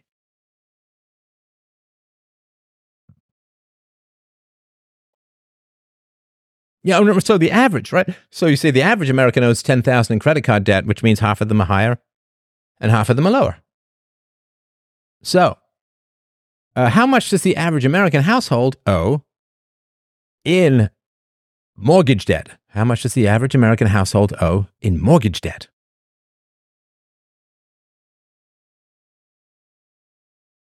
Yes, I've said average about 13 times. Oh, that was the median? Yeah, yeah, sorry. So, how much does the average American household owe in mortgage debt? No, no, average American household. Didn't say college. Didn't say anything about college. Yeah, you're right. Bang in there.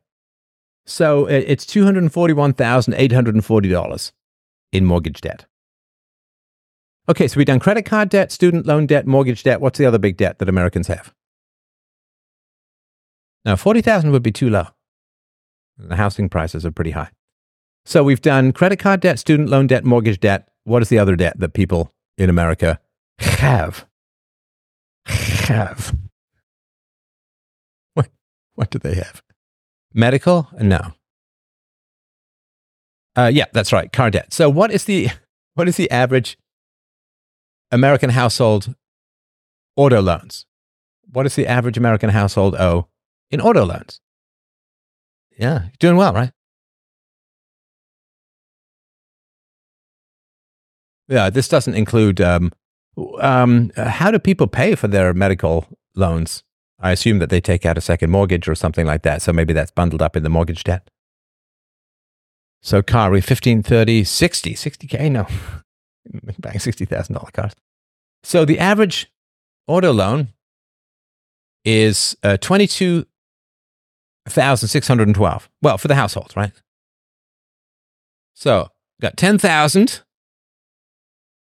for the household, right? Uh, we're just going to round things a bit. Plus 60,000. I could do that one in my head. We'll down the other one a bit. 240 uh, plus 20, 23. Uh, let's just make it 22. So yeah, 332,000.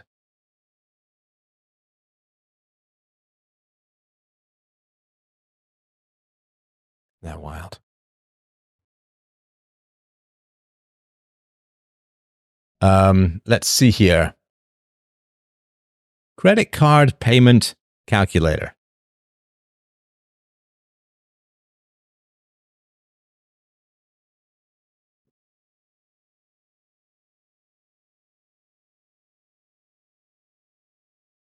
All right, let's see. What do people say? What do they have here? Credit card calculator. Okay, so let's say they've got that 10,000. Um, what is the, what are the interest rates? Okay. Um, so if you have $10,000 of credit card debt at an interest rate of 18% and you pay $200 a month, how long does it pay does it take to pay off the balance? 10 th- I just I know this is kind of technical, but just just give me a rough uh, guesstimate, right? You got 10,000 in credit card debt, interest rate of 18%, you pay 200 bucks a month.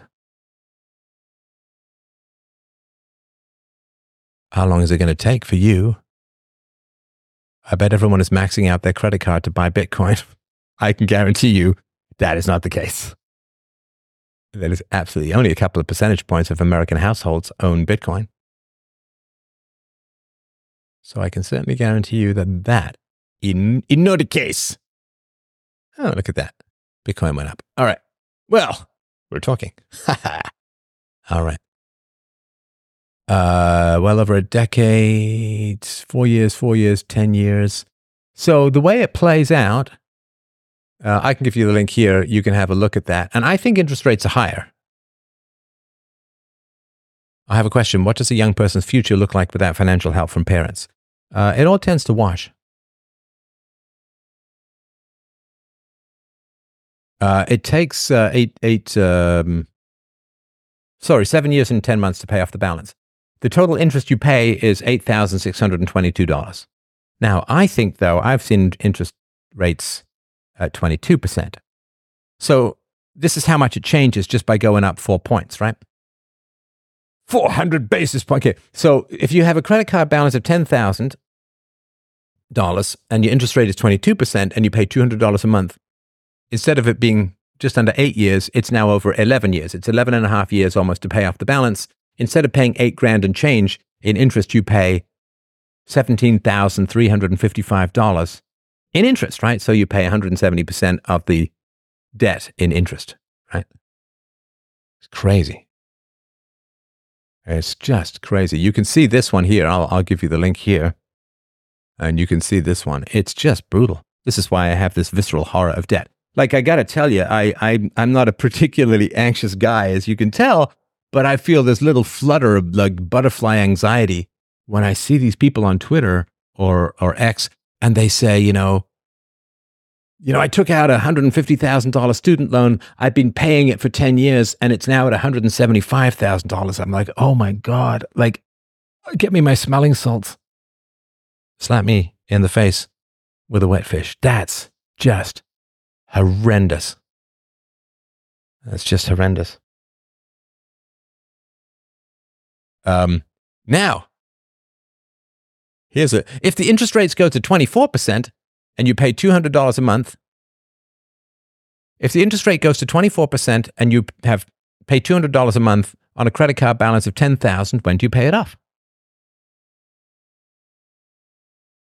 When do you pay off your credit card balance of 10,000 at 200 bucks a month with an interest rate of 24%?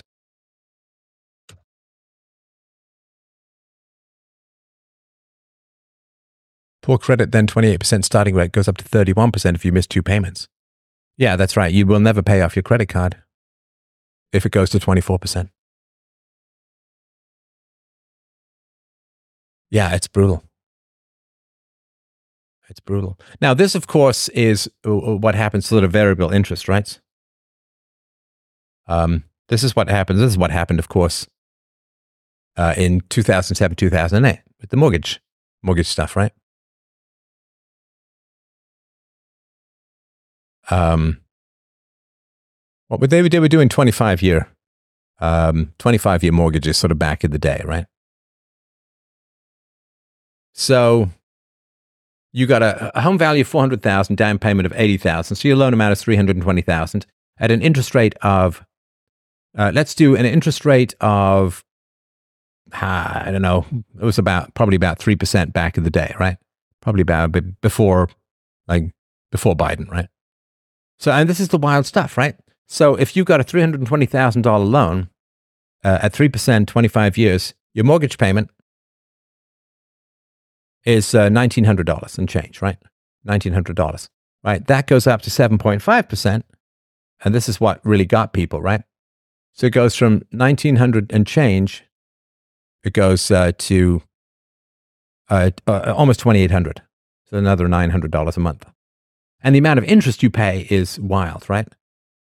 So you pay on your $320,000 loan, you pay $389,000 of interest, right? At 3%, you're only paying $135,000 and change of interest. So it's just wild.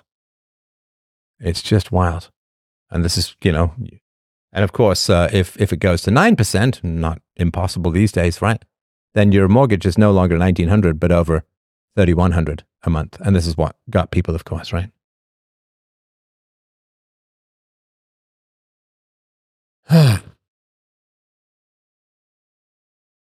Do you know what the credit card companies call people who pay off their loans every month?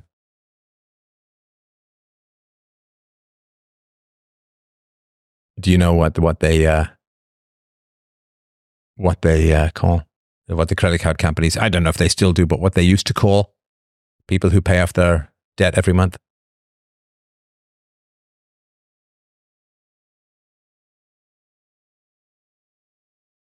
Uh, deadbeats. No, they call them deadbeats. They call them deadbeats. My wife is a past master of that in terms of like getting credit card benefits and paying off every month.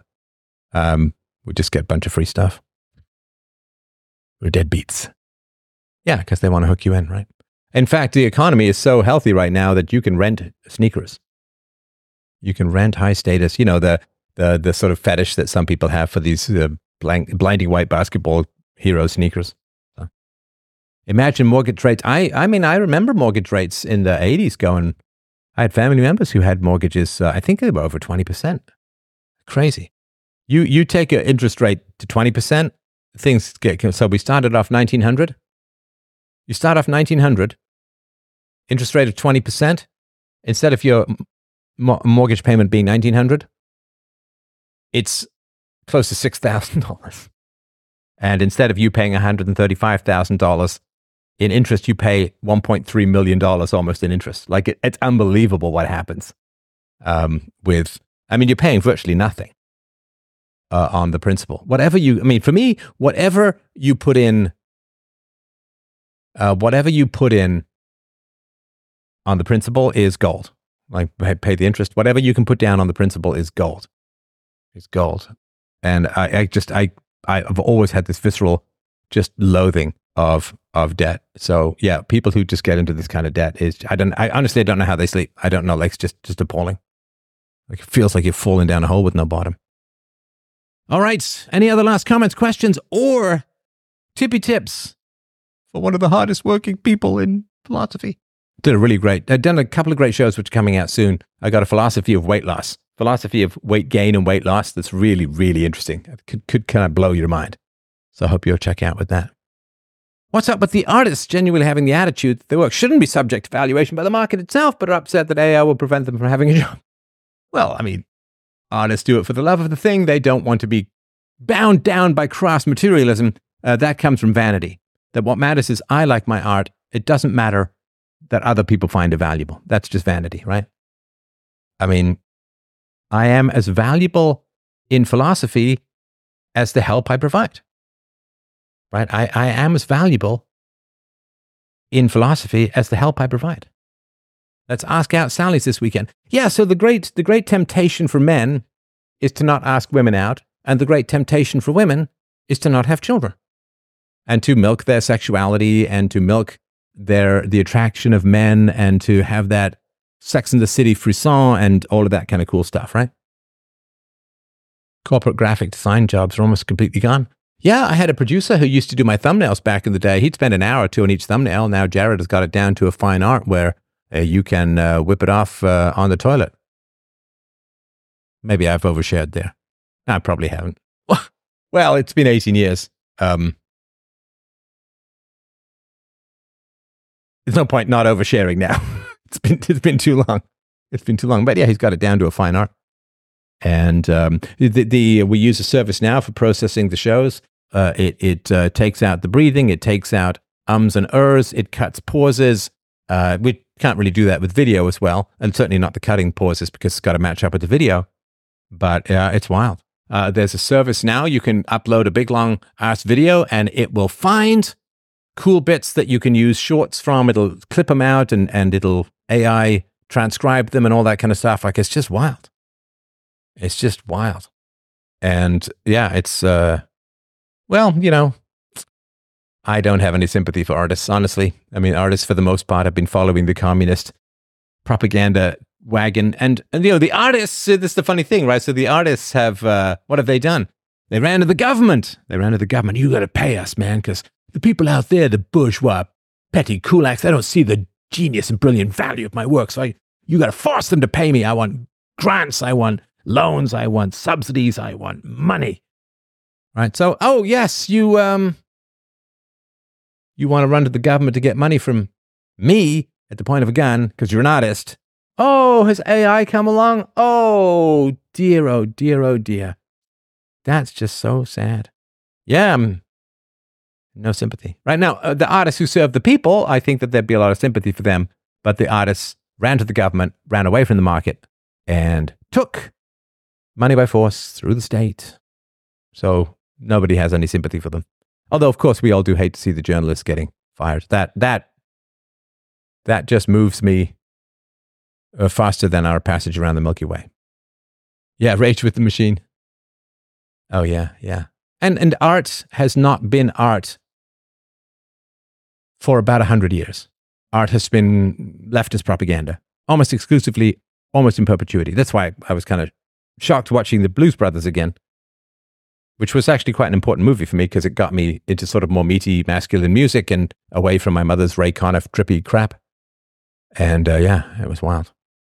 So yeah, we haven't had art, art in probably about a century. And so yeah, I mean, the current art world, um, if they end up having to get real jobs, I honestly uh, couldn't couldn't think of a better use of their time. It will be actually, uh, it would actually be healthy, very healthy, much healthier for them to get out into the marketplace and have real jobs rather than sit around circle jerking on the Communist Manifesto with blood soaked government money between their ass cheeks. So, all right. Thank you very much for dropping by tonight. If you're listening to this later, or you just want to tip me right here at the end, freedomain.locals.com. You can join the community there. You can, of course, tip me at freedomain.com slash donate. I would really, really appreciate that. freedomain.com slash donate. And I really, really appreciate that. Thank you guys for dropping by tonight. Just wonderful. You can use the promo code all caps UPB 2022 to try out the premium section of the freedomain.locals.com site. Give it a try. There's so much great stuff up there. It's like terrifying. Truth about the French Revolution, truth about sadism, audiobook as it goes for my new book, Peaceful Parenting, StefBOT AI, dozens of languages, the private live streams, premium call in shows, 22 part History of Philosopher series, some seriously lobster juice enabled content up there and really some of the best stuff. Uh, you've tipped about the pop star. Yeah, I don't have much to say other than I think my Taylor Swift tweet interfered with the psyop of uh, depopulation. So, all right, have yourself a wonderful evening. Lots of love for everyone. Thank you for dropping by. Such a pleasure. I will see you guys Sunday. Sunday, Chatty Sunday, and uh, 11 a.m. Eastern Standard Time. We got some great call-in shows coming out too. Really, really great call-in show. Um, talked to a young man. Was it yesterday? I talked to a young man who struck it super rich, and it's very sad. I know, sounds odd. You resub for February. Thank you very much. Lots of love, everyone. Take care. Bye.